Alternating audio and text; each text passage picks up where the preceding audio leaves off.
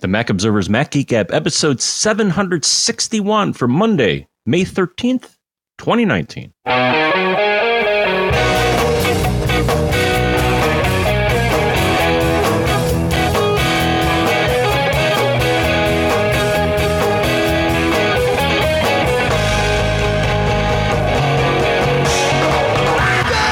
Greetings, folks, and welcome to the Mac Observers Mac Geek Gab, the show where you send in your questions, your cool stuff found, your tips. We share all of that, and today we will. We've got a whole cool stuff found segment, a whole quick tip segment, and hopefully some of your questions too. And the idea is we share all that stuff, mix it all together into like a salad, you know, with croutons maybe to make it crunchy because we like you know a little bit of right yeah and and it's this tasty thing that not only is tasty but but it's good for you in that each and every one of us the goal is we each learn at least five new things every single time we get together and i mean that like i'm really excited every week to be able to learn five new things from Mac Geek Out. Now, sometimes I learn it during the prep, but that's okay. It's all part of the system that we've got going here to further everyone's knowledge, to make us all better computer users, aspiring geeks, better geeks, all of that good stuff. Sponsors for this episode include a new sponsor, Linode, L-I-N-O-D-E dot com slash MGG. You can get a $20 credit there uh, using coupon code MGG2019. We'll talk all about what that credit gets you in a moment. Malware Malwarebytes for Mac at malwarebytes.com slash Mac and CacheFly at mac.cachefly.com. We'll talk all about that in a moment. Here, right now, back in Durham, New Hampshire, I'm Dave Hamilton. And here, back. Yes, I've been traveling too. That's right. Here in Fairfield, Connecticut, this is John Braun. John, we have uh, we have someone else that has something to say for today. So I'm just gonna I'm just gonna let us let we're gonna here we go.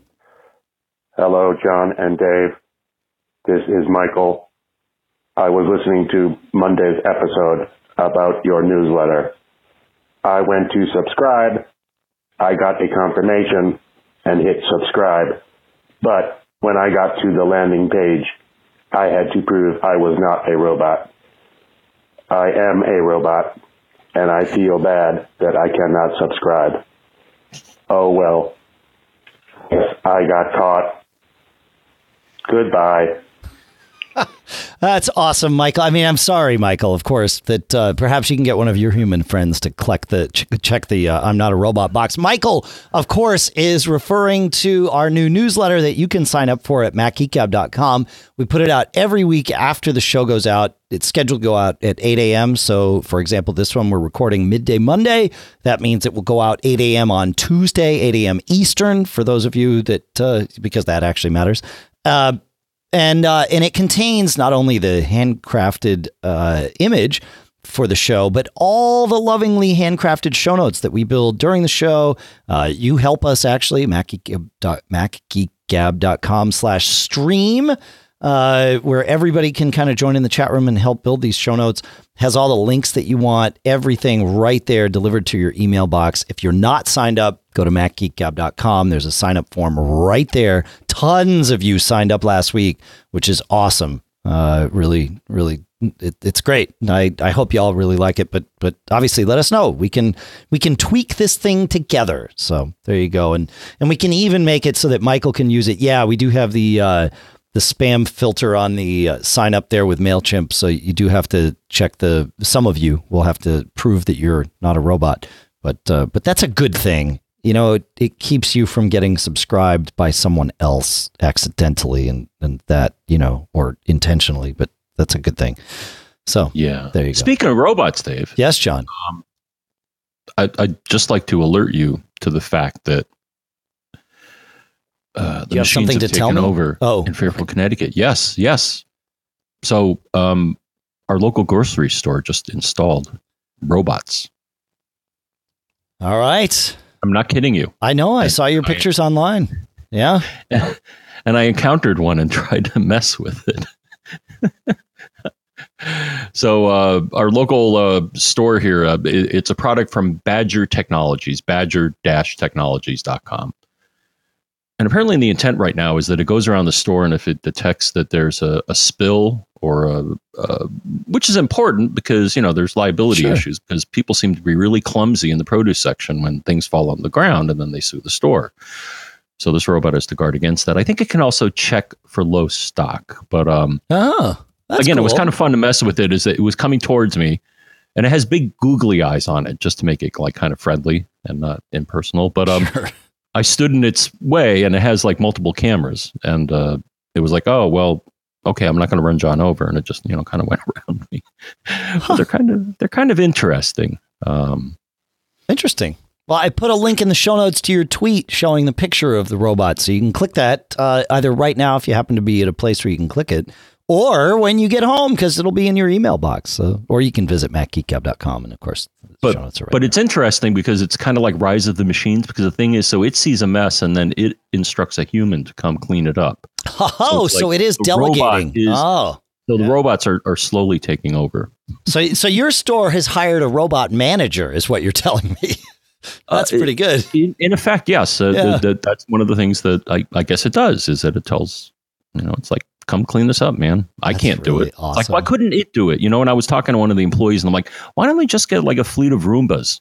I mean, yeah, yeah, because they can actually clean up the mess, right? Right, right, right, right. robots everywhere. Robots everywhere. John, I want to take a minute and talk about our first sponsor. I'm actually super, super excited to have Linode on board as a sponsor. L I N O D E dot com slash M-G-G.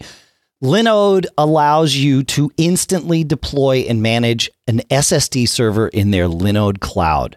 Uh, and you can, you truly can get a server up and running in seconds with your choice of Linux distributions, of course, different resources, and a choice of 10 node locations, including their latest one, which is the one I'm using for the server I set up, which I'll talk about in a second.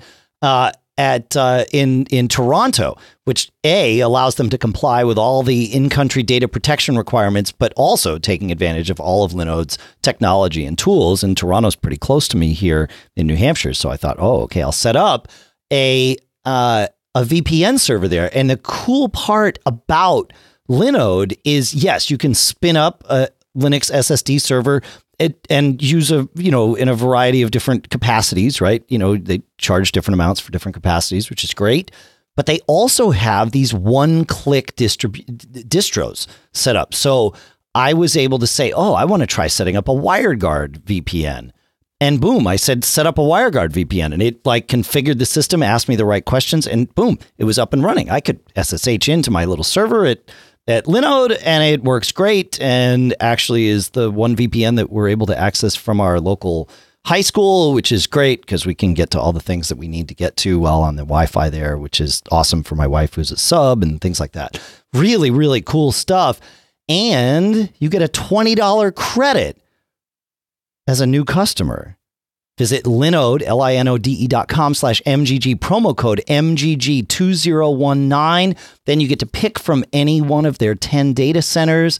Like everything is on SSD storage. These things are super fast. Even the like little nano Linode that only costs like five bucks a month or something. It like it's super fast uh, when you spin it all up and get it going, and and that's actually what I'm using for my WireGuard server, and it works great. Uh, and you pay for what you use with hourly billing. So you can like, you know, test things out. You're not committed even to an entire month. You just set it up and see what you want to do. If you need to like do software builds and things like that, you can do all of that. And their web-based Linode cloud interface is awesome. You got to check it out. So go to Linode, L-I-N-O-D-E dot com slash MGG. Use promo code MGG2019. That adds a $20 credit to your account, which really can get you started for, you know, even several months, depending on what kind of, uh, what kind of server or servers you're going to spin up. So check it out. And our thanks to Linode for sponsoring this episode. And now it's time for some quick tips, John. That Linode thing is cool, though. I, you you Well, got I like. Uh, well, you know, we are talking before the show, but uh, but so so they offer a Team Fortress Two server option. It's that same one click thing. Yeah, man. You just you tell it you want to set up a Team 'Cause I- I Fortress still- 2 server. That's one of Yep. the games that I still play, and it still runs well on my Yeah. uh, mini here. They've got um, Counter Strike server. Uh, it's for like instant setup, WordPress, OpenVPN, Minecraft, like all kinds of great stuff. that's it's really cool. Why set up your own when they do it for you? Right. Yeah, exactly. And then it, it is your own. Like that's the beauty of it. So. It's cool. All right. Now I really do want to get to these quick tips, but Linode is like, you know, cool like a quick tip too. So it's all good. Uh, okay. Going to Michael. And Michael says, I just discovered today on Mojave at least that you can drag a file that you have downloaded in Safari directly from, now he says from the downloads folder in the dock to another folder or desktop. He says, I've always gone to my user downloads folder previously. Says, this may or may not be new, but it's new to me. So I took this one step further and looked at the little downloads window in the Safari toolbar, right? Like once you have a download, you can click and you can see it you can drag from there. The place that we've pasted things into to download before, you can drag out of there to a Finder folder. And uh, okay, that that is usually in the upper right hand corner, right? It, Which I, by default, I see mine because I guess I haven't downloaded anything recently. Yeah, you can move it around, right? But that's where it. That's I think I think you can move it around, but that's where it. That's where it starts life. Yeah, it's in the upper upper right ish of your Safari windows. Yep. Yeah, it's pretty cool, man. I had no idea you could just drag out of there. If you want to drag something to the desktop or drag an app to your applications folder, just go right there. Good to go. I like it. Uh, another quick tip from Joe. This is one of those uh, that it like is the epitome of quick tips and because it's the thing that is obvious to people once it's obvious, but if you don't know that it's there, you you don't even know to tell people about it because that's just how it goes. And the quick tip is, he says, I'm bringing home a work mini uh, to become a personal mini. I had turned off iCloud Photo Sync at work since I'm a doctor, so I didn't want patient info syncing to my iCloud. Smart. Uh, now that that's uh, data's all gone and I'm wanting to use it as a personal iMac, I wanted to turn iPhoto Sync back on. And of course, you get into the only one library at a time thing with photos on the Mac. This has long confounded me because these settings for this don't seem to live in the main Photos toolbar or preferences, and how to get it get to it is something I've never stumbled across digging through menus, but I finally found a link in the help pages. Who knew that you could hold down option and launch the Photos app to get to the screen that I've basically been digging around for for 10 years? And he's right. When you do that, it brings up the choose library screen in Photos. And again, this is the epitome of a quick tip. So we have talked about this many times on the show. And I know Joe, because he's emailed in many times over the years, he's definitely heard us talk about this. But for whatever reason, the way we've described it never clicked with Joe. So I'm hoping that for those of you that this hasn't clicked with yet, or anybody that it's new to, you'll get this. So you would hold down the option key and then launch photos. So you have to first quit photos if it's running then hold that option. Then just if, if, it's in your dock, you can click it. Otherwise, you double click it from a Finder window, and it launches and brings up this Choose Library window that lets you pick a different photos library and even create a new photos library. And it'll show you when the last time was it was opened and all of that stuff. Again, the epitome of a quick tip because once you know how to do it, it's super obvious, and you'd never think to tell anybody about it. And yet, here it is and solve Joe's problem. So thank you, Joe. Very, very cool. Very cool. And I'm going to throw another one in the ring, Dave. Great. Because there are certain magic key combinations. Mm. This is one of them. Is yes. a lot of Apple apps and other apps, if you hold down option when you launch it, something magical happens or something different happens. Yep. Just to let people know, um, if you have problems with photos, if you hold down option and command and launch photos, that will engage the library repair tool. So nice. I like that. and it. that's pretty consistent. I think. I, I, think iTunes does that too, but but a lot of Apple apps, if you hold down Option and Command, it, it, it engages a repair. I think you're right. Utility. Yeah, I think that's right. Yeah. Cool. Cool. All right. I love these quick tips. This it's like one of my favorite things. And here comes one. Man, I never would have thought of this. Listener Jim says, um, I don't know if this is cool stuff found, but it's maybe a life hack. He says, I got this from my brother and it has worked out great, so I wanted to share. You know, all the rechargeable hand tools, yard and lawn equipment, and even flashlights, rechargeable toothbrushes, electric razors, and other accessories that we all have. We're not supposed to leave them plugged in because of the danger of fire or of overcharging and ruining the battery, but if we don't keep them plugged in, then they're never ready when they're needed. The solution? Try this. Plug them into a power strip or two or three and use a smart plug or even an old fashioned outlet timer to charge them for an hour or two periodically. Once a day, he says, is what I do, but you can figure out what works best for you. I have mine on a Wemo switch with a rule enabled to charge them for an hour every day. I'm careful not to overload the power strip, just three to four items per strip per outlet, and it's been working great. Everything's ready when I need it, and there doesn't appear to be any negative impact to battery life. The best part, you'll never get caught with an uncharged tool when you need it. This might be the thing that makes me w- willing to go back to a uh, battery powered drill. I used to have one and I would, you know, I don't use a drill all the time. And so I would go to use it. And sure enough, like Jim said, dead. Oh, crap. You know, now I got to do whatever I got to do to like wait or whatever. So I, when that died, finally, I just bought a corded drill so I could just plug it in and, and I don't have to deal with it. But this, this little trick, I like it. It's a good life hack. What do you think, John? Uh, other than having another battery for standby, which you know, I have the greatest of intent, Dave. Now that it's But but even with me, a- it's always Even with a battery on standby, like I've, I had two batteries for my drill and they would both be dead because, you know, they're just not charged. yeah. Oh no, I hear you. I I actually uh, uh, I have a, a battery powered drill as well, and eventually the battery just lost its oomph, Mm. so I Yeah. was able to get it compatible. What I'm saying is that it doesn't hurt to have a, a, a, a second device. Now, the thing is that I have the best of intent, Dave, and that I grill pretty much all year round as long as I can get to the grill. Sure. You've seen my pictures. Sure. I'll shovel a trail to the grill as Yeah, one yeah, of the that- that's top pretty- priorities. That's a pretty common thing for, for us New Englanders, right? You could Drill, grill all I year don't round. to go Yeah, anywhere, but I need to cook my food and Right. grill. Right. But I always, my intent is always to have a backup propane bottle. And the thing is, I've more than once not fulfilled that obligation. And like in this case, ran out of gas, literally. It's like, oh, now what? I mean, usually I put it in the oven, but it's like, Yeah. Yeah. All right, cool. That's a great tip, Jim. Thank you so much for sharing. Very, very, very good. One last on the quick tip uh, list here.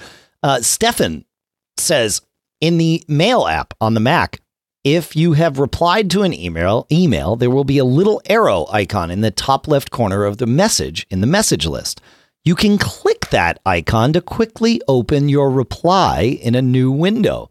Not something I use frequently, he says, but it might be handy to know. I had no idea that you could do that. But wait, what? he's I know. Right? That's that's the beauty of the quick tip. Wait, what? Yep, that's it. Wait, Click on- again. You Click on the little um in the uh, in the message list. You'll have the little arrow icon that's indicative of the fact that you have replied, and if you click that, it'll open the reply. It's pretty Oh. good. All right. I know. It's pretty good. I mean, again, he says it's not something he uses all the time, and I, I kind of feel the same way, but it's a handy way to get there. You don't have to dig. You don't have to. Otherwise, you're searching for the, uh, you know, by subject name in your sent folder. Like it becomes quite a, a you know, a, a multi step process. I don't want to say it's an ordeal, but it's a multi step process to get there, right? Mm, Not this way. I think it's pretty good. All righty. All righty. Shall we? Uh, we have a couple of other tips from uh, from previous episodes, so let, let's share these. So many tips, so little time. Actually, we're doing fine on time. Uh, Da- Daniel says. In a recent episode, you guys were talking about the non existent startup chime on the newer MacBook Pro. Uh, I had a thought in the back of my head that I had read about this and found an article about it that you can re enable the sound effect on these machines. And sure enough, he linked us to a Verge article um, that uh, that talks about this. So we'll put a link to that in the show notes and, of course, email and all of that stuff. Uh, but uh, but it uses a uh, uh, NVRAM argument called uh, boot audio. So you're setting boot audio to Yeah. either percent zero or percent zero zero. we So- we pontificated about You- this. yeah, you did. That's right. The question is is the audio data still there even if you engage this and I, i'd be curious uh, uh, for anybody that has I'll try it on mine. I'll try it on my what, MacBook what was Air. the, what was the year that dr bob told uh, what what was the year they started pulling that 2014 or, or uh, yeah, I think that's right. Yeah, it was it was several years ago. Yeah, yeah. Yeah. I mean, it'd be nice if they just left the audio data there. Uh, it sounds like they have. So it was November of 2016 when they, uh, when you Oh, know, when Macs started started, uh, you know, being released without it. But at least as of the 2016 Macs, the audio data was still there. You just had to turn boot audio back on, as per this uh, Oh, per this all right. article. Because as we discussed, it's sometimes useful when you need to do magical keyboard combos and Yeah, to know. That's right. knowing what state the machine is. Yeah, it's true. It's true. All right. Well, we'll put that in the show notes. Pretty good stuff. Thank you. Thank you so much, Daniel. This is what we love about this show. We all get to learn. All right. Do you remember? I oh, just want to. Yeah. It, it, it just occurred to me.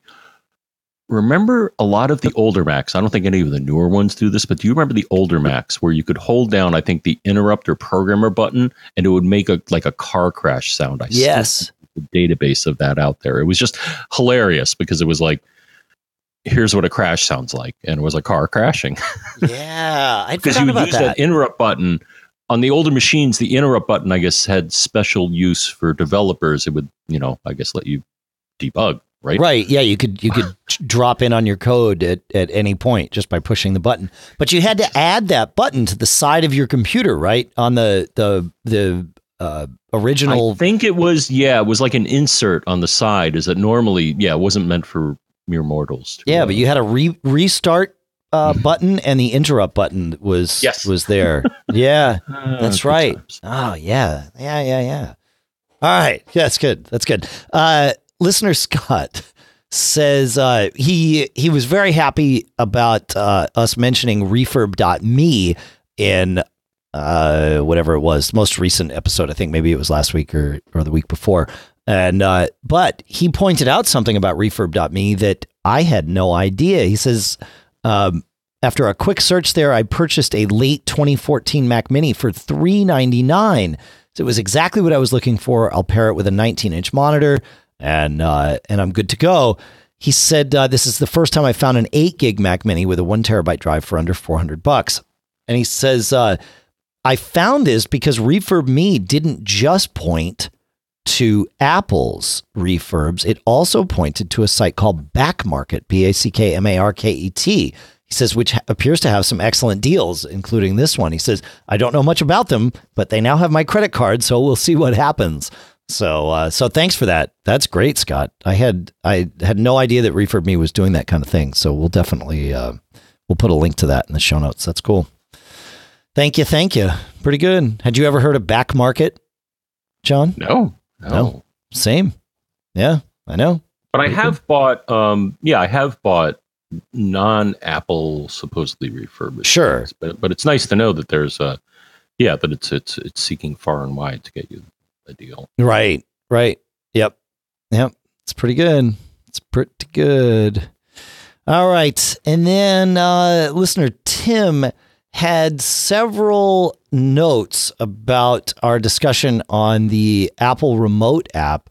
And uh, he he did say uh, very interestingly that the Apple TV Remote app cannot control iTunes, but from the iTunes Remote app, you can control Apple TVs. And from the Watch Remote app, you can also control both. Says, I don't know why or how they made this so confusing, uh, but it is. And he says, uh, he says, I'm a geek, so I like all tools, but uh, but he says I thought I would call this out. So yeah, there's there's the Apple TV remote app that you can put on your phone that just remote controls an Apple TV. There's the iTunes remote app that you can put on your phone that will re- remote control iTunes on another Mac or your Apple TV. So there you go. And then it has a, a related watch app too. So thanks for the clarification on that, Tim. That's crazy, but it's good. Good, good. Yeah. Why would you have two different? Why why don't just put uh, whatever? same. It's Apple. It's Apple, exactly. um, I was doing some troubleshooting, and uh, it, my Mac started having some some some lags. My Mac in the office, where it would just freeze or pause for a second or two at a time, and I realized two things. Um, I, I I started doing all sorts of troubleshooting. In fact, there's a thread in our forums that we have going where we were talking about all kinds of troubleshooting. And one user, I think it was Allison uh, from Podfeet from NosillaCast, uh, noted that she removed Clean My Mac, uh, Clean My Mac 10, and that fixed some problems of hers. I didn't want to remove Clean My Mac, but because I used um, uh, uh, what the, what do they call that thing? Space space space view space. I don't know whatever it is. They space lens. Space lens. That's it. Thank you. Uh, but I thought, oh, okay, I'll go in and disable. You know, I'll use Lingon and disable the startup items so that it's not running in the background and see if that helps. It did not help. Didn't make a difference for me in terms of that. But in that process, I found a folder. Uh, that is um, it, it crazy. It, it's it's at the root level of the drive library privileged helper tools. All one word but with a capital p h and t where you would expect them. And i looked in there and saw all kinds of things especially from apps that were like old old versions of apps. I think i found an, something from an old version of clean my mac but i also found like several versions from lingon several versions from uh, uh, uh, Carbon Copy Cloner.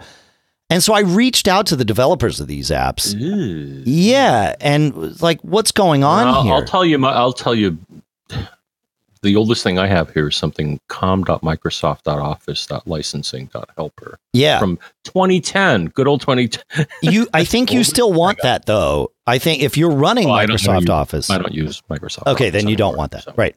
Um, but I I started. I asked several people. I I asked Mike at uh, Mike Bombich at you know uh, Carbon Copy Cloner, and also Peter Borg, uh, the maker of Lingon, about this. And Mike pointed out. He said, "Well, um, it's actually a good sign that apps put things there because it means that they're playing by all of Apple's rules." He says, "And the good news is." If they are playing by Apple's rules, you can remove something from there. And if the app needs it, it will put it in place the next time it launches. Uh, he said so, and he did note that Carbon Copy Cloner, because of the way he had to update his helper tool, he couldn't actually remove the old one uh, while putting the new one in. But now that some time has gone by, he said the next version of Carbon Copy Cloner will likely have something that will just go in and clean up that little mess.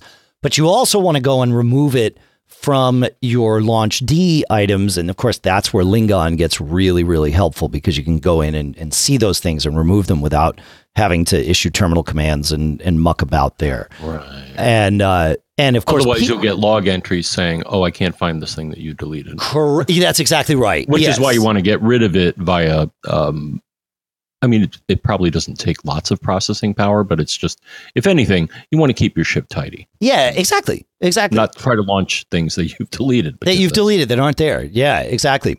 Um, and, and so Peter says any well written well written app that follows Apple's recommendations, and by having the tool in privileged helper tools, one can basically assume the app is well behaved.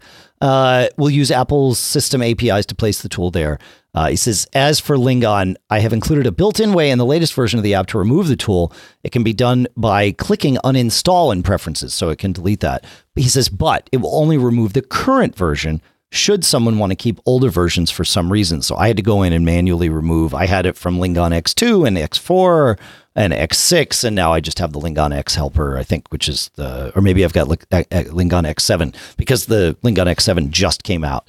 So it is worth going through and and seeing what's there and if there's something that seems like it's old and you don't use or need anymore go ahead and remove it but also use something either terminal commands with it would be launch ctl is the the beginning of the command and and there's far more to it than that uh, if you know what that is, then go ahead and do it that way. If you don't, I don't recommend doing it that way. I recommend getting a tool like Lingon to uh, to to help you manage these things and and remove like John said the entry that's going to go looking for it because now it's been removed and and you don't want those log entries. But um, yeah but yeah there's a very eclectic collection of things at least what I see in mine. So it seems to be mostly so I see ProSoft. So it looks like disk access. I see TunnelBear I yeah. right? So things that need privileged access to your system correct. uh, yeah Yeah.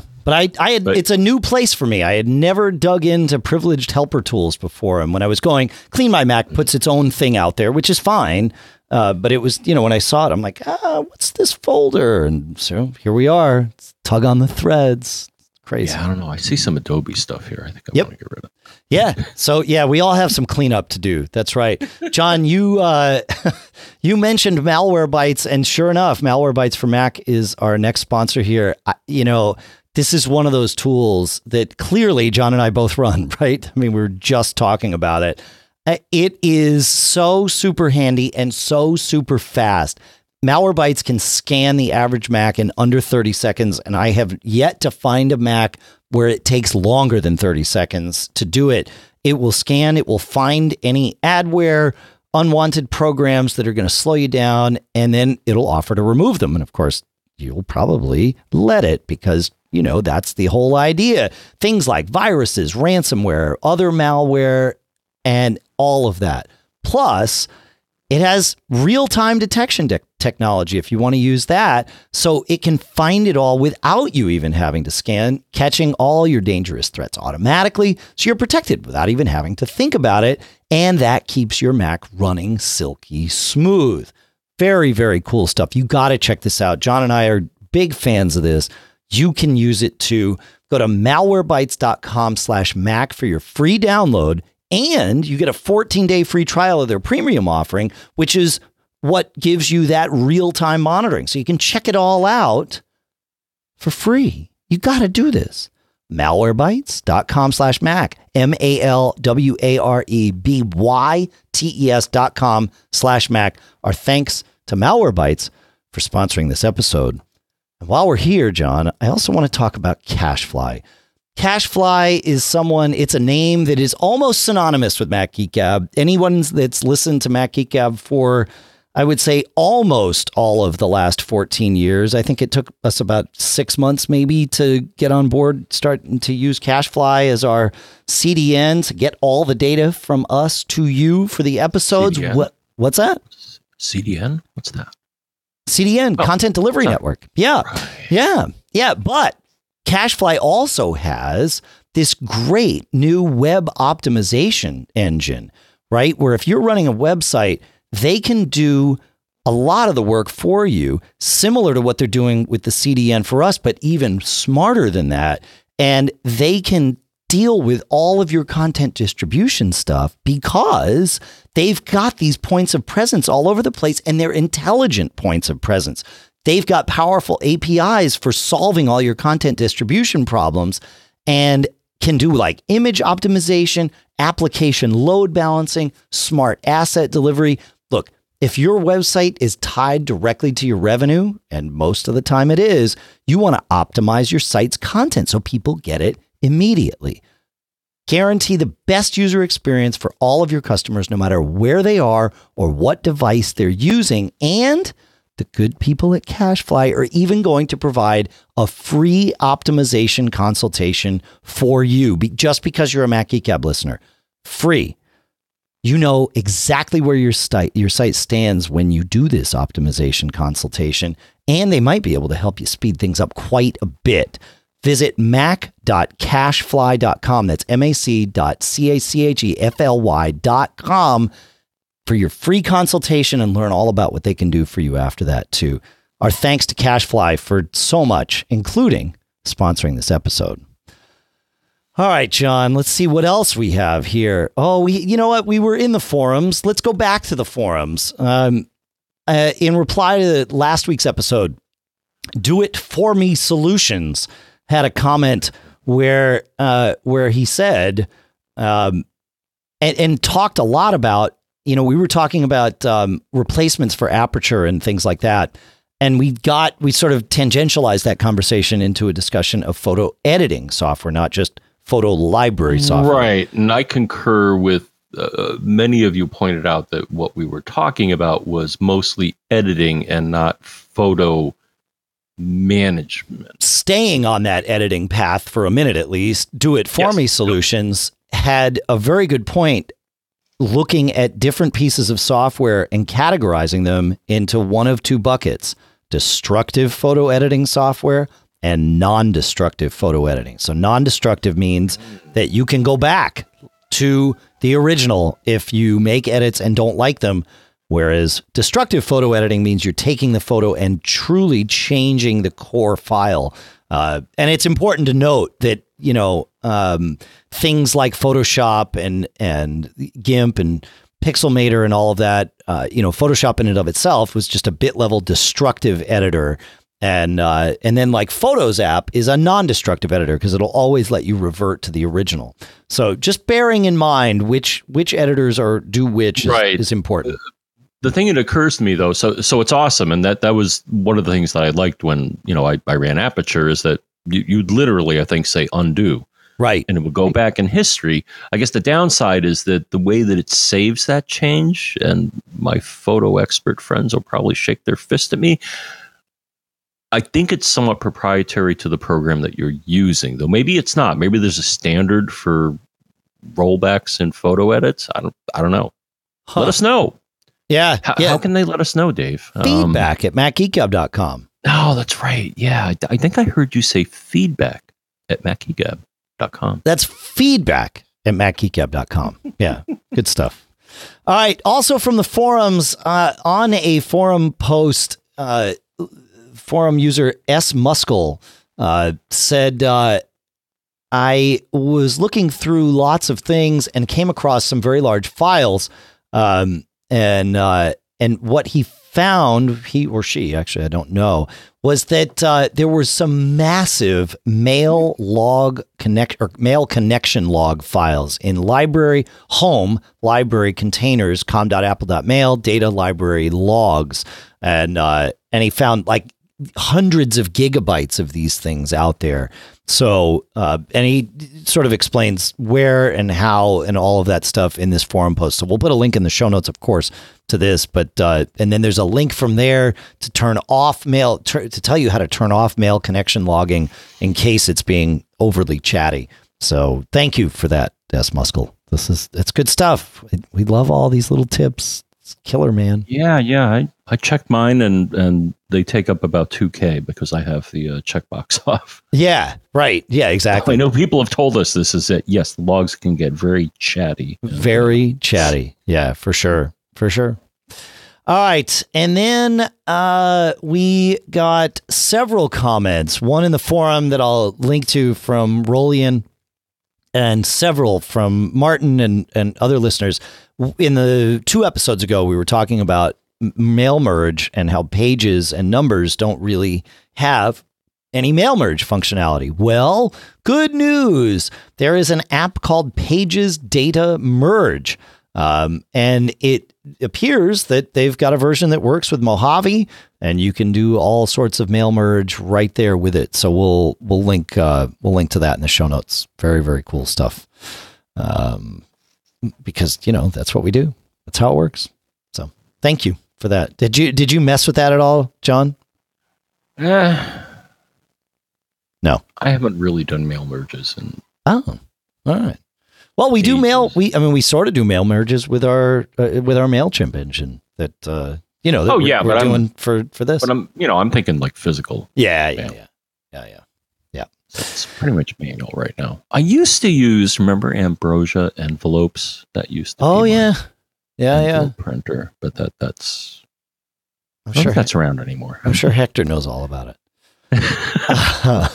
oh, Hector has stories to tell. I'm sure. I'm sure. Uh, so, listener Eric asked a question based on our discussion about 1Password and the different types of background sync that are happening. And I'll, I'll let Eric ask the question instead of me paraphrasing it, and then I'll I'll explain. Hopefully, uh, add some adding some clarity to this. It says I'm a longtime user of 1Password, one who has not yet made the jump to the subscription model. After listening to you talk about using 1Password.com to sync instead of iCloud, I decided to investigate going that route.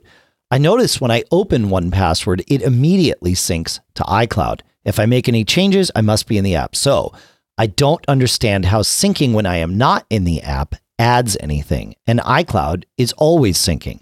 If I make a change on any device, when I go to fill a password on any other device, it invokes 1Password, which immediately updates.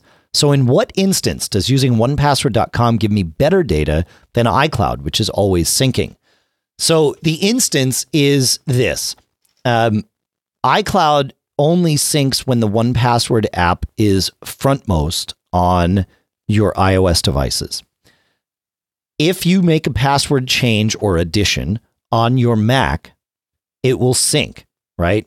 If you then visit that same website on your iPhone in Safari, it will offer you a list of passwords. It'll intermingle things based on all of the password managers you've chosen to use. So if you're using iCloud Keychain, those passwords will be there. If you're using 1Password, those will be there. If you're using LastPass, those will be there.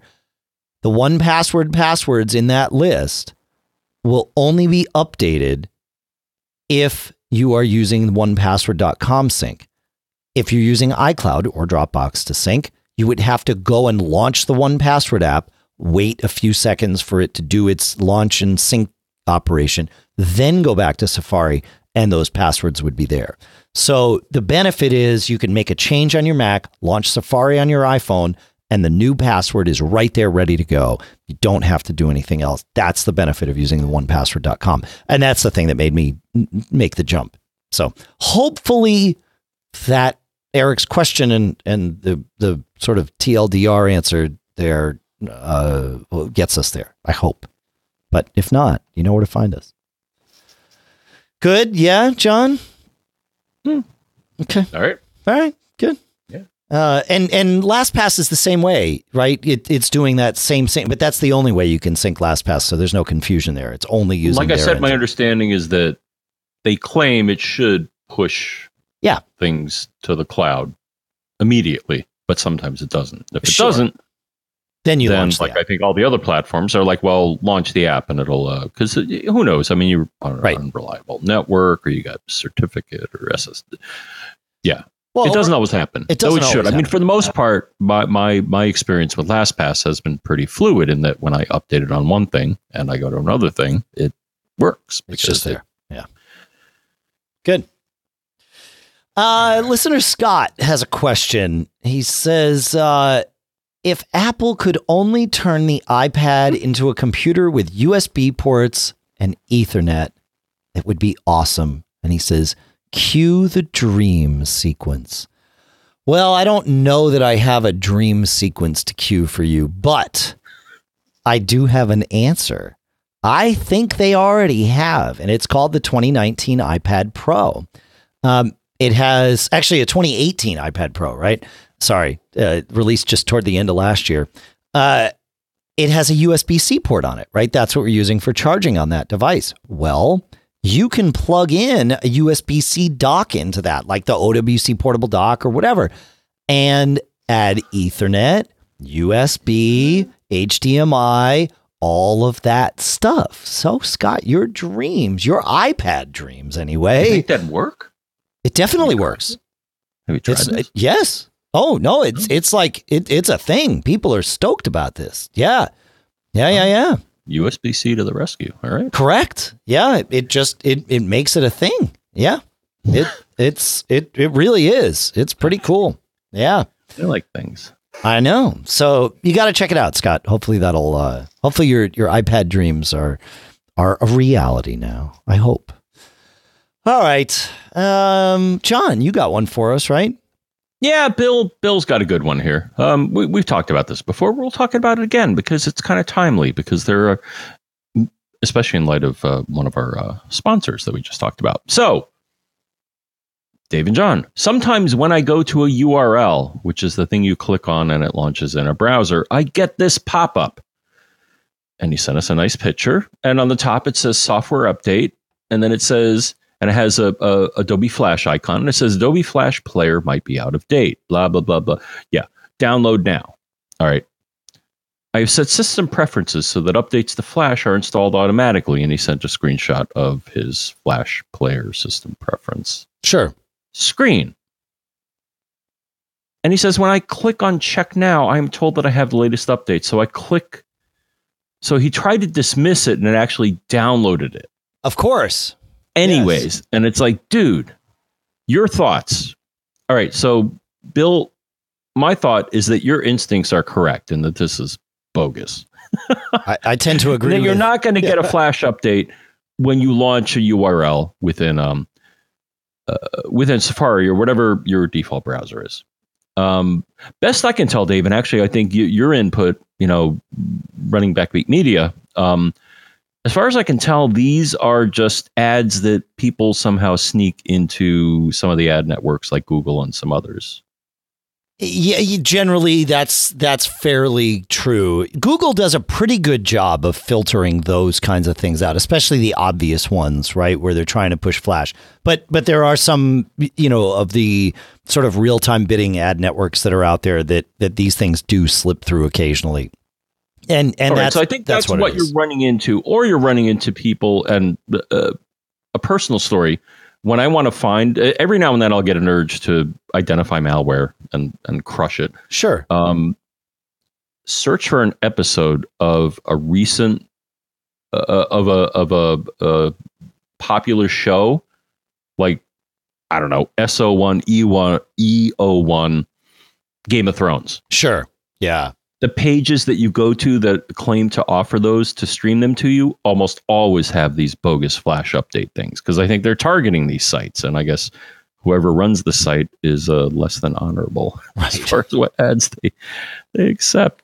Um, but anyways, um, what should happen here is two things. So number one, um, as you may or may not know, Apple has something called XProtect, which is their malware, which is what at least this thing is. So it's trying to install software that's going to compromise some data on your computer. Um, XProtect I found is pretty good if it's been around for a while. If it's fresh, it may not get it, and in which case, if it, if it's newer, then uh, our friends at Malwarebytes would probably pick it up as well. Yep. Um, you can, and we'll, we'll list the path here, um, or I'll link to an article. But the thing is, you can see the uh, malware that XProtect uh, protects against, and we'll identify the file that has it in there. Um, what you want to make sure of is, in addition to, is to make sure that your XProtect is up to date because Apple does update this database. Is go to System Preferences, Advanced, and then check the install system data files and security updates. That's what updates this XProtect database. My other thought, Dave, is that I don't know if I would necessarily want to be running Flash Player. I personally, and our you know our former colleague uh, Jeff Gamet was all about this. Uh, Flash Player, I think, is just a security nightmare. I personally would not run it on its own. I would actually, uh, and and I just checked this in Chrome. So the Chrome browser from our friends at Google actually has an embedded Flash player. So I may want to suggest that you not run the Flash player within Mac OS and just isolate your interactions to something like Chrome, kind of like sandboxing your Huh. exposure. Yeah. I Even now, I got to say, I mean, the the, the I have a different I piece of Go ahead. Yeah, yeah, yeah. Oh no, I'm just saying the the other thing too is that I'm I'm kind of scratching my head over why you're even running Flash Player. I mean, most content now is not doesn't require Flash. So Right? I used I HTML5 used Flash on or- on Friday, Oh, and I was glad to have it. Um, it, Ticketmaster Oh, or Live Nation, when you're buying tickets, if you have Flash installed on your Mac, you can actually see the seat map and select the seats that you want. I don't think they've HTML5ized that. In fact, I think I proved to myself last week that they didn't. Um, because I'm still using Flash. for part of it. If you don't have Flash though, you still get to pick the section and and like do your thing, but you just can't dig in. Um, and so what I do, I'm like you though. I don't want websites in general to know that I'm running Flash because I don't want them to try and offer me Flash content. Like for the most part, I'm fine living without Flash. But there are a few of these sites that I definitely want it running on. And so what I do, and you mm. can do this in Safari 12, is you go into set, so the idea is I load I'll, I'll tell you how I do it, but but just to kind of paint the picture, I load the Flash plugin, but I hide its presence from everything except for a handful, a small handful of websites where I know that I want it. Ticketmaster.com and LiveNation.com are uh, are some of them. I also have it turned on for MacObserver.com, not because we run any Flash, but because I want to know if someone pumps an ad through some ad network that uses Flash, right? So that's a little different for me. But in terms of utility, Ticketmaster and Live Nation, Live Nation are there. And Google Drive sometimes needs Flash, like it, uh, so. I have that in my list too. But the way this works is if you go into Safari preferences, go to websites, and if you have the pla- the Flash plugin installed, it'll be in the list. Turn it on, and then what you'll do is the first thing you do is in the lower right corner of that window, it says when visiting other websites, turn that to off. You don't want it on Ask because what Ask does is it tells the website, I have Flash, but then asks your permission before it turns it on. I don't want the website to know. I want the website to fall back to a non Flash scenario in general. And then I'll go visit like Ticketmaster.com because I know that that's one of the ones where I want Flash. And you'll get a list of currently open websites in the top of that window. And they'll all be set to off because, of course, that's how that goes. And you just turn it to on. And then it will remember, in theory. Sometimes it forgets. And that's what had happened the other day with Ticketmasters. Like, how come it's not showing me that? And I go in and I'm like, oh, because it's off. And I turned it on and then everything came up. And it was fine. So, uh, but I missed my opportunity for those tickets. I had to buy them the next day. But anyway, uh, yeah, you can turn it on for individual sites and leave it off for everything else. I, I do not recommend it being in ask mode. Although, like I said, for Mac Observer, I have it in ask mode because I want that prompt. I want Right. that interruption. So, yeah. So there you go. That's sort Wow. of, the, it really is the best of both worlds as far as I'm concerned because I get it when I want it, but I, but the rest of the time I'm totally isolated from it. I don't know. There you go. Crazy. No, no, I'm no. I was hoping we would go into different parts of this. So, number one, should he be running the Flash player? Maybe not. But if you are, then yeah, you you can refine it with uh Yeah. yeah. I haven't been in that part of the uh You can do this with all Safari in a plugins. It's not just right, Uh, right, right. Oh no, it shows yeah, it shows a whole list here. You know, readers, content blockers, all uh, you know, all the categories. well, stuff. your plugins will be at the bottom of that. Like Yes. individual plugins are at the bottom of that list. But right, yeah, right. And I have and right now the only ones I see here are Google Talk. Which, Yeah, uh, okay, for that's Hangouts. Yep, exactly. Although, if anybody uses Google Hangouts, Chrome is your friend and Safari is not. We have found we use Hangouts for a lot of meetings and stuff, and we found video always works. If you're in Safari, you sometimes don't hear select other members of the call. Uh, unfortunately, you don't get to pick which members are muted. But uh, if you were, then if you did, then maybe that would be a good thing. But no, Safari chooses for you which members you just don't get to hear. So if you're using Hangouts, just use Chrome. It's better. All right. Uh. Right, that, that was somewhat focused. I like it. really. yeah, no, well, you know, it gets us there. Um, yeah. Dan has uh, a follow up question. It seems like this one keeps coming back. He says, um, I agree. Uh, we were talking about refurb iMacs in a recent episode, and he says, I'm waiting to replace my early 2009 iMac, and I'm hoping for a 2019 to show up in the refurb store soon. I am too. Um, although after I bought my flights to WWDC, I could, I could, I could stand to wait another month. Man, it was like a thousand bucks to get out to WWDC. It's crazy. What? I, I, I, I, you know me. Like I'm good at this. I, I, I have failed miserably. A round trip flight? Round trip. Yup. Oh my gosh! And I- and it was I've on Ever, two- I, I don't think I've ever paid Same. four digits for a plane ticket. It wasn't quite four, but it was really close. Like really close. Uh, yeah. Actually, it was four, and then I, I think I got, you know, one. So I had to pick two, two legs. One uh, on American and coming back, I think on on Southwest or something to just to get the the prices right. And my Southwest flight dropped by like forty eight dollars, and I think that actually brought me below the the the you know the one thousand mark. But yeah, freaking crazy, man. Like, I don't know. I don't know. wow. Well, when's this? I mean, the, the conventional wisdom, from what I understand, is that you should book a flight about two months before you're going to take it. That's when you're going to get. That's like the sweet spot for the best pricing. Uh, yeah, maybe. I mean, yeah, Oh, okay. it, it's it's you know you're not wrong. I, I mean, there's a lot of different thoughts on this, but um, but anyway, I I looked a month ago and was like, and fr- flights were super expensive. I'm like, oh, I don't know, man. And I wasn't sure when I wanted to Really? go. but but back. you're going from so you go from a major metro. You usually go from Logan, right? I am flying out of Logan and flying back to Oh wait, that's in Manchester, but it's in San Jose. Which honestly, though, I looked at flights to San Francisco, knowing that once I got myself to San Francisco, I would either have to convince somebody like Brian uh, to come and drive and pick me up, or I'd pay about a hundred bucks for an Uber or whatever to get from SFO all the way down to uh, to San Jose. Okay, but prices yeah, weren't I mean, really any mind, different. I've been, but I I know the way to San Jose, number one, but it just costs no, a lot. I really don't. But um, no, I I always thought there was a more well, no, I guess it's smaller than like SFO is is the big airport in the area. I guess they're not. Hmm. Yeah, yeah. It, but it wasn't really any different. But uh, it, it between San Francisco and San Jose, um, on price wise. So I was like, okay, well, then I'll just fly to San Jose and save myself the hassle, you know.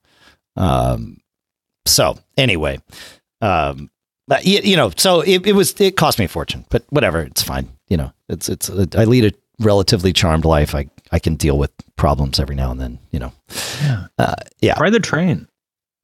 I have taken the train from not from here. Good God, it would take me longer to get there and get back than I would spend out there. Amtrak is good here in the Northeast. Elsewhere, no, not so good. most people, oh yeah, they call it the Northeast Corridor. So most people acknowledge that uh, because they have uh, the Acela, which is the yeah. fastest train that they got. But yeah, pretty much between Boston and DC um, is the best Amtrak service you're going to get. Yes. Everywhere else, it's a train wreck. A, well, sorry. So well, yeah. No, it is kind of a train wreck. yeah, it's just a slow train, is what it is. Anyway, back to Dan. Um, yes. Let's see. So he says, uh, he says, do you have any recommendations? We're, we're, we're, talking about the refurb iMac. Do you have any recommendations about the processors? How does someone know what they need? I'm just a personal and basic user, web surfing, photo management, and maybe tiny bit of editing, etc. I don't think I'm a power user. Uh, is the basic processor enough? So this is a great question. And obviously, I'm very interested in this because I have my eye on these machines too. So Mactracker doesn't yet have these machines in there, and uh, and the sad part about that is Mactracker also bakes in results from Geekbench. So I I've been waiting for those to appear so I could sort of think about what's different. There, it's not there, but you know I'm a smart guy. I went to Geekbench to start looking at benchmarks instead of waiting for them to appear in Mactracker, and um, the six core I, I'm using as a reference for myself the six core i7, the high end processor in the Mac Mini, the current Mac Mini, averages 24,000. I'm rounding here. It, like we're totally fine to round. 24,000. Okay. I, I'm using that as a benchmark because up until the 2019 iMacs came out, I was assuming that was the machine that I would get for myself this year in the office because it's smoking fast. It's great. Really, really good machine. And uh, and I, we have one for Lisa. So it was like, okay, I know this machine. I'm good. Um, prior to the 2019 iMacs being released, I, I did not want to get an iMac because the 2017 iMacs, um, it the the the fastest CPU is um, not all that fast. I think it's like 16,000 or something like that. Uh, and it's not that much faster than my four gigahertz, four core i7 in my 2014 iMac that clocks in at about 14,000. So I looked. There are four different processors in the 2019 iMac. The top end one clocks in at 32,000. That's the i9. That's pretty fast, almost 33,000. That's really fast. Uh, the and then we go to the, the rest are all i5s, all six cores, no hyper threading. Uh, and and they really are about the same. There's a 3.7, a 3.1, and a 3.0. The numbers in Geekbench will probably change a little bit as more and more data gets in there, but they, there's enough to be sort of generalized. They run from 23,000 to 22,000 to 21,000. They're all very close to each other the 3.7, the 3.1, and the 3.0.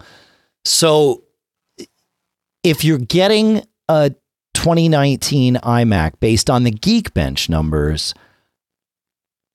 either get the the slowest i5 or the fastest i9. At the moment, it doesn't seem like those middle CPUs are fast enough to make a difference. Now, if you're buying refurb, you know, you're saving f- about 15% in general anyway. So, you, you know, like take what you get. But uh but yeah, I'll I'll probably lean toward the i9 on on mine. The iMac Pro for reference, the low end CPU on that on Geekbench is at 30,000, the high end CPU is at 46,000. So that that i9 iMac definitely sits in the pro range without question. So so there you go. And one other thing to note is that the iMacs, all of them, use a, a discrete separate GPU, whereas the Mac Mini, the one I'm comparing against, uses built-in GPU. Now you can always add one with a Thunderbolt 3 external GPU, but out of the box, you know, you're using a built-in GPU, which may or may not make a difference depending on how much uh, what apps you're using and whether they will tax the the and, and utilize Right. the GPU or not. So yeah. And what are we talking about here? The thing is, you can have a GPU that uses system RAM, or you can have a GPU that's a dedicated chip. And the thing is, the ones that use system RAM are typically not as well performing because it's. ju- I, I think the limitation is that it's not a dedicated chip and it's using system RAM. Right. So number one, it takes away some of your RAM, but number two, it's just the RAM is just not as fast as the RAM that's in a dedicated chip. So you got to weigh what are you doing with the the machine? Yep.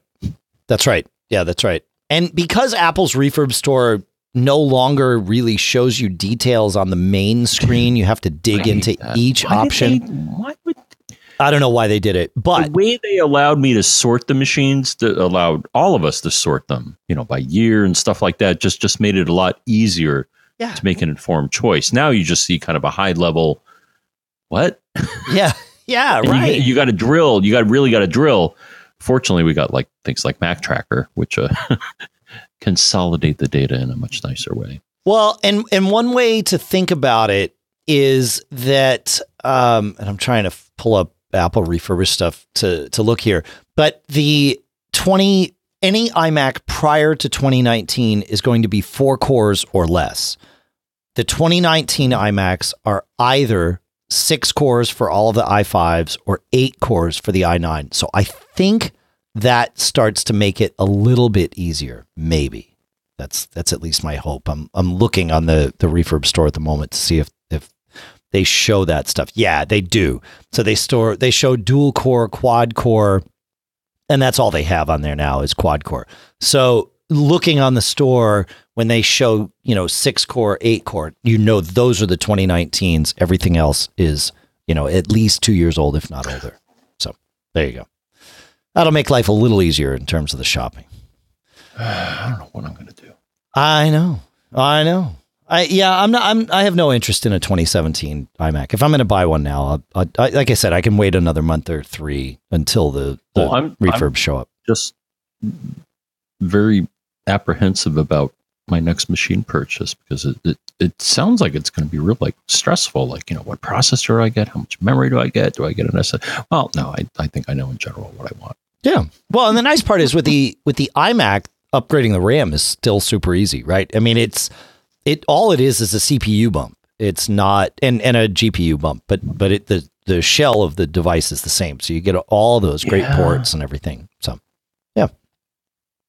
I, um, I'll strongly consider it because the thing is, right now I have two external displays. The thing is, as far as I understand, I could plug both of these displays into the iMac, so I'd have like three displays. You could. just like yeah, yeah, you definitely could. pretty cool. Oh, it's pretty cool. Yeah, I have two on on each of my iMacs, and and I it I it's I mean I I'm very spoiled, but you know it's crazy to think that only one 27 inch monitor isn't enough. I, I need I need two, you know, and and having a third. So are the displays? uh, How are they connected to the iMac? HDMI or Um, I'm using DisplayPort because that's what's native Oh, okay. to the right. iMac. Yeah, but you could do HDMI. There, there was a period of time where DisplayPort was was better. It may still be better in terms of the refresh rate and the the uh, the resolution option, the number of different resolution options that you get. But but your iMac is natively H uh, DisplayPort, so you're I mean you're probably using DisplayPort on your external displays now anyway, right? Um, well, actually, I'm using both. So my mini, so I have one display connected to HDMI, and I have the other one connected to a DisplayPort to DVI adapter. Ah, so, okay, okay. So it, it, yeah, all right. That may be my next. Uh, uh, we have a yeah, bunch. But, then, but then now that I get the high res, but but once I get a high res screen on the iMac, Dave, then I think you told me this. I'm going to hate my other displays. Oh yeah, you're not going to want those. No, you're gonna you're gonna spend another uh, certainly another 400, three to four hundred bucks to replace one of them, so that you can at least have a second uh, Retina display. Yeah, yeah, yeah, for sure. Or UHD display. Retina is Apple's word, but whatever. Right. Yep. All right. Uh, I, we have a bunch of cool stuff found, and I want to I want to get through mm. it, and I think we can. First, though, I want to talk about and thank our Mac Geek Gab Premium listeners uh, whose contributions have come in over the last two weeks. And on the well, on the one-time contribution plan, we have 25 bucks in from Leslie from Connecticut. Thank you. And a 100 bucks in from Will from New Hampshire. And thank you. You both really, really rock. Uh, on the monthly $10 plan, we have Beth from Virginia, Stephen from California, Robert from Florida, Ward from Arizona, Joan from Florida, Olga from Washington, Jason from Charlestown, Stephen from Illinois, Kenneth from New, New South Wales, easy for me to say, Nick from Michigan, Paul from Indiana, Mark from Connecticut, Ryan from Texas, Neil from Connecticut, Scott from Portland, Peter from Maine, Bob from Working Smarter for Mac Users, Jim from San Antonio, Chris from Hertfordshire, Joe from Kansas, Abdullah from Maryland, Ari from California, Michael from Kansas, and Dave from Saugerties. Thanks to all of you on the monthly $10 plan and on the $25 biannual plan. That means once every six months or twice a year. Wayne from Hawaii, thank you. Tony from Dorset, Jimmy from Oklahoma at 30 bucks every six months, Rob from Illinois, Doug from Texas, Mike from Ohio, Ed from California, David from Bucks, Scott from Maryland, Craig from New South Wales, Bob from California, David from Nashville, Brian from Ohio, Andrew from New South Wales, Dan from San Diego at $50 every six months, Brian from Maryland, Jim from South Carolina, Jay from New Jersey, Thomas from Kansas, and Mikhail from California. Thanks to all of you. And if you want to learn more, of course, macgeekgab.com slash premium is where you can go. And I will leave it at that because I really want to get to all this cool stuff found. So we will go to Timothy. And uh, Timothy starts us off with something that I wasn't sure we'd ever see. He says, finally, a Perian equivalent for the Finder and Quick Look to show thumbnails for non QuickTime supported codecs ASF, AVI, FLV, MKV, uh, WMV, etc. It is a GitHub project called QL Video. And we'll have a link, of course, in the show notes. But for those of you that used Perian years ago, it added all these codecs to allow uh, QuickTime to be able to use lots of videos and, and display lots of videos that it otherwise couldn't. And then Perian uh, was sort of end of life by the people that were maintaining it. There is something new called QL Video, and uh, and Timothy linked us to it. So thank you for that. Very very cool stuff. Probably worth installing, huh, John?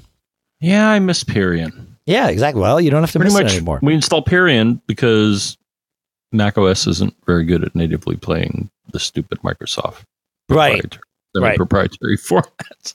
VLC is another good option there, right? Oh yeah, yeah. Oh no, I'm with you. But most things, when I double click on them, will launch VLC and yeah. uh, and it can play them. Yeah. So we'll put a link to VLC, but you can put uh, you can install QL Video now, John. So you'd be good to go. All right, All right. and then Rob, we were talking um, about video editing in the last show where a woman wanted to take a one long video and chop it up into various little pieces and we were lamenting that at least we didn't know of an option to do that. And Rob writes, guys, this is what I do for a living. I'm going to go out on a limb and recommend DaVinci Resolve from blackmagicdesign.com. Now, this is actually a suite of super high end tools for video editing and finishing.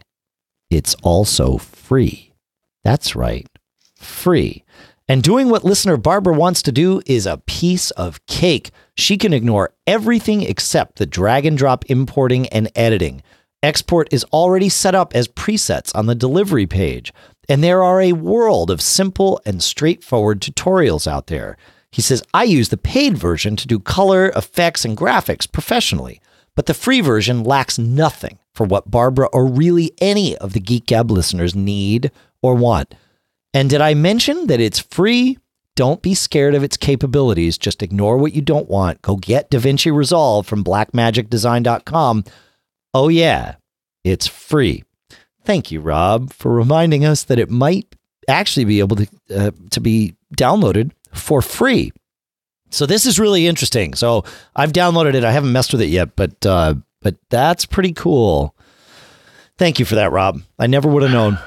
So cool. It's also cool, Dave. Is doesn't that name sound kind of familiar to you? Da Vinci Resolve. Well, I mean, No, yeah. Blackmagic Design. Oh, Blackmagic has a great free speed test app for your discs Yes. too. Yeah. That's what I want to highlight Mm. because that's where many of us were introduced to them. I guess they have a tool that does benchmarks because hey, they do video software, and part of doing video is you got to have discs that don't suck. So It's true. No, it's a great way. It's how I always test a new SSD that I'm reviewing or whatever. I plug it in, I run Blackmagic against it. Yeah. Yeah, for sure. Cool. That's right. All right. So that link is now in the show notes for all of you. All right. Uh, Ed from episode 759. We were talking about, oh, yeah, mail and list and merge and all that stuff. Well, Software MacKiev has the Print Shop 4 and is another option for mail merge. So thank you for that, Ed. We'll put a link to that in the show notes too. I know. It's good. print shop, not like Broder. No, no, I don't think this is I don't clearly think it's not Broderbund endorsed product. uh no, but but probably better because it's, you know, up to date for the Mac, which is good. Oh man, I remember making posters and stuff. That was, it- it- dude, it was so revolutionary. It really that yeah, there's a Print piece of software called Print Shop for the Apple II uh back in the day that that really blew us away. Yeah, it really was. Not just posters, but you could do like multiple. Yeah, it it, it was like the sign making. yeah. Yeah, I mean, a lot of paper and a lot of ink and a lot of ribbons were were sacrificed in the name of. Print Yeah, but a lot of my school project had cool covers because of Print Shop. No, it blew people away. Yeah. All right. Um, in the cool stuff found realm, uh, listener Mark sent us a note actually about something else and happened to uh, a- a- allude to the fact that Microsoft Edge, uh, which is a new upcoming browser for the Mac, has now leaked. And uh, I, I, I don't think it's leaked. Microsoft teased it, and you can download it. It's based on Chromium, so it's you know uh, not all that different from Chrome. You can actually use some Chrome plugins with it right now or extensions, but Does uh, Firefox use that same engine? no, it uses they use the the Mozilla They use web- engine. Oh, all right. Yeah. Yeah. So and and Chrome, I thought Chrome at some level used WebKit too. So I'm not sure how different Edge is going to be for all of us. But anyway, it's out if you want to go check it out. So uh, we'll put a link, of course, to that in the show notes too. Uh, I got uh, actually a few cool things that uh, crossed my desk here. One is called the Plugable Cube, which is a USB C docking station. It's actually a pretty cool thing. It it's um it's a tiny little cube, maybe like if you took an iPhone and cut it in in half the the wide way and then stacked it up. It's got uh two USB it's a USB-C dock is really what it is. It's got well, three USB-A ports on it, one of which can do USB 3, the other are USB 2. It's got an HDMI port and it's got Ethernet on it.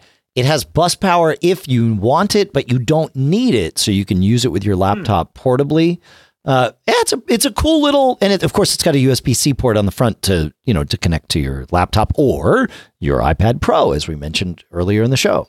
So yeah, it's it's just a it's a cool little form factor and crams a ton into this. Three USB ports is is pretty good, a- along with Ethernet and HDMI. Uh, So you know something fun little thing. And I uh, figured I'd mention it. And Plugable also makes, uh, which is really nice, a 0.8 meter Thunderbolt 3 cable capable of, you know, full 40 gigabits per second and all of that stuff.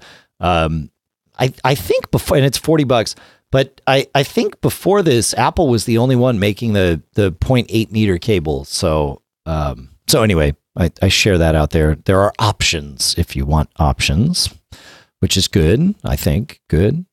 And then I think we talked a couple of episodes ago about the new uh, gallium nitrate or nitride, um, yeah, nitride, gallium nitride tech for uh, charging bricks that allows a much flatter, much thinner, smaller, lighter charging brick for more power. And uh, Anker now has one. They call it the PowerPort Atom PD2, A T O M, PD2, based on gallium nitride tech. And it's a small little thing, and it has two USB C ports on it. And uh, it does 60 watts of output on them. And so you can charge, you know, a laptop or whatever you want. So uh, it, it's it's cool, this gallium nitride stuff that, that I, I don't know what they're doing with it, but it the tech is being baked into lots of different chargers and really cuts down on the weight and the size. So I'm I'm I'm on board. I'm I'm stoked with it. I've got a couple of these things and very very happy. I don't know, man. I'll what? let you be the guinea pig. Yeah, happily. Why? What's wrong with what's what's the what's the problem? Well, well how do we know how safe this is? Ga- all of a sudden, we get this new gallium nitride, not even nitrate, but nitride. I mean, I know. Oh, I mean, so there's like three of something, and uh, uh, yeah, and gallium. I mean, what's gallium? I don't even know. I mean, well, lithium ion, I was okay with, and you know, uh, and lithium ion is one of the most unstable things to exist. This is well, I know that. Uh, well, I know in general the metals that they put in batteries. This uh, isn't a battery. their own devices. This isn't hmm? a battery. This is oh, not a battery. It's just right. a charger, right? It's it's essentially the transformer is made of gallium nitride. I see. Okay. I, I, I think that so less. Okay, heat, so there's a converter yeah. that that uses uh, rather than. Oh, okay, all right. Sorry. Yeah. No, no, no, no, no. No, it's yeah, it's just it's a it it it generates less heat in its transformation of from AC to, to DC power, and so they can cram. Yeah, yeah, yeah. Exactly. Oh, okay. All right. No, I was I was getting kind of scared.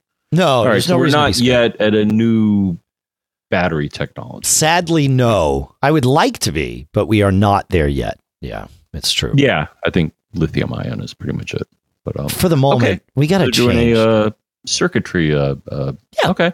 Yeah. Exactly. Yeah. Just just yeah. cool. Runs cooler, which is great. So, and then uh, Luciano tells us about, let me see if I can find it here. Right. The one switch, as it's called. And uh, it is actually a little app. And it is one switch that sits in your menu bar.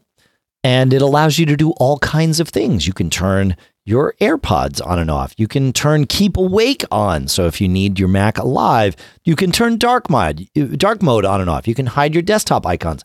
It is one switch to do lots of different things. Turn on your screensaver, all kinds of stuff. So we'll put a link to it. You can download it and use it for seven days for free. And then there's a uh, the price tag is actually in. It looks to be uh, Mandarin here, so I don't. Um, I'm not sure that I'm. I, I don't know how much it is. Oh wait, wait, wait! It's five bucks for one device. So there you go, five bucks US. So you know, not so bad. Thanks for thanks for that, Luciano. Good stuff. Yeah, John. Good. Yeah. Yes. All right. Yeah. Cool. Cool. Um, I'm going to take a minute on our on our little outro here and uh, and share some of the reviews that you folks have sent in because uh, I'm appreciative of all these reviews. And you can leave us a review at macgeekgab.com slash iTunes. A must for all geeks, says Peter of JP. Uh, Dave and John troubleshoot all your Apple products and related tech gear. Awesome. Longtime friend from JMaxF. I have listened to Mac Gab since, Mac Gab since, since almost the inception of the podcast and never miss an episode. I do always learn something every time I listen. I trust their advice, and too often it costs me money, but it's usually very well spent. uh, the Definitive Mac Enthusiast podcast by Rob Roy 90. John and Dave put out a fantastic show each week, and I've been enjoying it for many, many years. It is one of the few things I can think of that makes a commute to the office on a Monday an even remotely worthwhile endeavor. Uh, he says, I appreciate the effort they put into the production, and the approach they take to producing the show just makes sense to me. They have a great format, and I hope they continue helping us for many years to come. I definitely learn at least five new things. well, that's pretty good. I like that. This is good. Yeah. Yeah. We like the iTunes reviews. It's important. Oh man, yeah. your band must be like soaked. Oh, is No. it raining No, outside you're where not you here. are? Oh yeah, Oh, no, oh, yeah, not here. Oh no, we got predictions of uh, Oh, that stinks, rain, man. heavy at times. Rain heavy. I should do like weather announcing. Uh, you could. Yeah. Side gig. Yeah. Yeah, maybe as a side gig. I got, I got, uh, I got three more reviews. I'll, I'll include the negative one in here too. So Oh. uh, we have Kyle, the Pokey dude from USA, who says five stars. Very, all the rest are five stars. As is this one. Very informative, and I learn a lot of new things every episode. Also very entertaining. Two thumbs up. Uh, T. Michael B says novice advice. They give advice about tech they are generally looking up while advising, and the ad reads are way too long. I'm sorry to hear that. We actually really try to keep the ad reads tight, uh, you know, for uh, for exactly that reason. So, but hey, you know, like they're too long for him. I get it. It's you know we can't all be. Uh, it's we're not all the same. It's okay. And Slock from Denmark uh, clocking in with a five star review. Owning anything Apple, this is a must. The podcast about everything Apple, Wi Fi, routers, tips, and tricks. This one has it all. John and Dave make it easy to understand. I learn at least five new things every time I listen. Keep up the good work and don't get caught. Well, thank you for that. I think that's a good spot for us to kind of, you know, just let things go for today. And, uh, I- you know, Yeah. there you go. I'm sad to hear we have somebody that doesn't. No, roll that's a good. I, you know what? I see that we as a roll, good but thing. it's constructive criticism. I, I- I, I think is always good. If we had only positive reviews, it would actually seem a little weird to me. Like, it, Yeah, it's like the game's rigged. It's like the game's rigged. Yeah. If you know anything about iTunes reviews, you know we can't rig them. We have no ability to reply or really do anything with them other than read them on the show, right? Like that's all we can do. But um and there's there's several more that for whatever reason I can't find right now, so I apologize for that. But uh, thank you to everybody that's put them in, and and really, if you have uh, complaints, it, I mean, send them to us because we are we actually take criticism, and and you know, here's here's my Here's my We- feeling on criticism. we criticism. accommodate your needs based on your feedback. Well, y- yes and no. Now, I'm not going to tell them again to write to feedback at macgeekgab.com. no, we've already said that three times, so we can't say feedback at macgeekgab.com again. No, no, no, no. Out. But but when a review or when a, a note comes in, I treat it. I, I've always treated things this way. I mean, first of all, thank you for sending it in, whether it's positive or negative. Thank you. You took the time and you care, and I, I, I sincerely like. It, it means something to us. It's great. Um, if you complain about something, we read it. We don't necessarily make a change. Uh, if you suggest something, we read it. We don't necessarily make a change. However, we take it all sort of en masse and we also sort of listen to ourselves. If you say something like, hey, I hate this thing that you guys are doing and you should change this, and it's like, oh, yeah, you know what? That's bothered us too, but we hadn't quite crystallized it yet. You just crystallized it for us. Like those changes we make all the time. And uh and and it really so please do send in your thoughts. You know, we we do sort of aggregate them together and all that stuff. So, yeah, there you go. I don't know. I don't know if that's on the other helpful. side of the coin, if there's something you don't like and we keep doing it, there's other podcasts. There are. There's a there's a, a universe of podcasts, and maybe we're not the right next podcast for you, though we hope to be. We we do want to be, but we realize what we do here is is specific, right? We answer your questions, we solve your problems. It's what yeah, we do. and sometimes it's a seat of the pants, as was pointed out. Okay, yeah, sometimes we're, we're Sometimes. research in real Not as much as he said he seems to think, but you know, Right. whatevs. Yeah, that was the only part that that stung a little. It was like generally looking up while advising. It's like, yeah, we put a lot of work into this show, but it's okay. Well, we've had uh, others have have uh, surmised as much, but um, Mm-hmm. all I can say, Dave, is the the one thing as far as advice that I like seeing in our chat room here from Yeah. Uncle P- is more cowbell. More. Uh, I don't think anybody can deny that level of of. Uh, I don't know that I We have a cowbell within reach. I think there's one about ten feet away from me. I, I can't hit more cowbell right now. well, I would without- think as a percussionist that, that that's a standard Yeah, tool. I, I mean, I can see it. All right, you know what? You talk to him for a second. We got to hit the cowbell. Hang on. I can't. I'm going to talk to them. All right. You know what? Uncle P, you're going to get your cowbell, I think. Are you still we are talking to him, John? I, I can't hear Yes, you, but I am am. coming back here, man. I'm back, and now I can hear you. Do you have a fever, John? Is there anything you need? uh No, I don't, I don't think I have a fever. Uh, but no, I do have a fever. And the only prescription, Dave, is more cowbell. There we are. yeah, yeah, yeah, yeah, yeah. All right. Okay. There you go, guys. Don't ever say we don't we don't listen. We don't to accommodate. That's right. Yeah. Uh, you can call us at 224-888-GEEK, and John Geek is... Four, three, three, five. We told you the That's email correct. address. We told you the email address. You can find us uh, in the forums. We mentioned several things from the forums. We didn't tell you how to get there. MacGeekGab.com slash forums is where you will go. Uh, I want to thank all our sponsors, as we mentioned in the episode. Linode at linode.com slash MGG with coupon code MGG2019. Uh, let's see. I want to make sure I get everything right. Malwarebytes.com slash Mac, of course. CacheFly.com at, or mac.cachefly.com. But CacheFly is also, of course, providing the bandwidth to get the show from us to you. Sponsors in the podcast marketplace include Smile at smilesoftware.com slash MGG. No, smilesoftware.com slash podcast. They have the, the generic URL. Otherworld Computing at macsales.com. Barebones Software at barebones.com. Eero at eero.com slash MGG. You know what? You know what I want to say for all of our sponsors? That's right. They rock.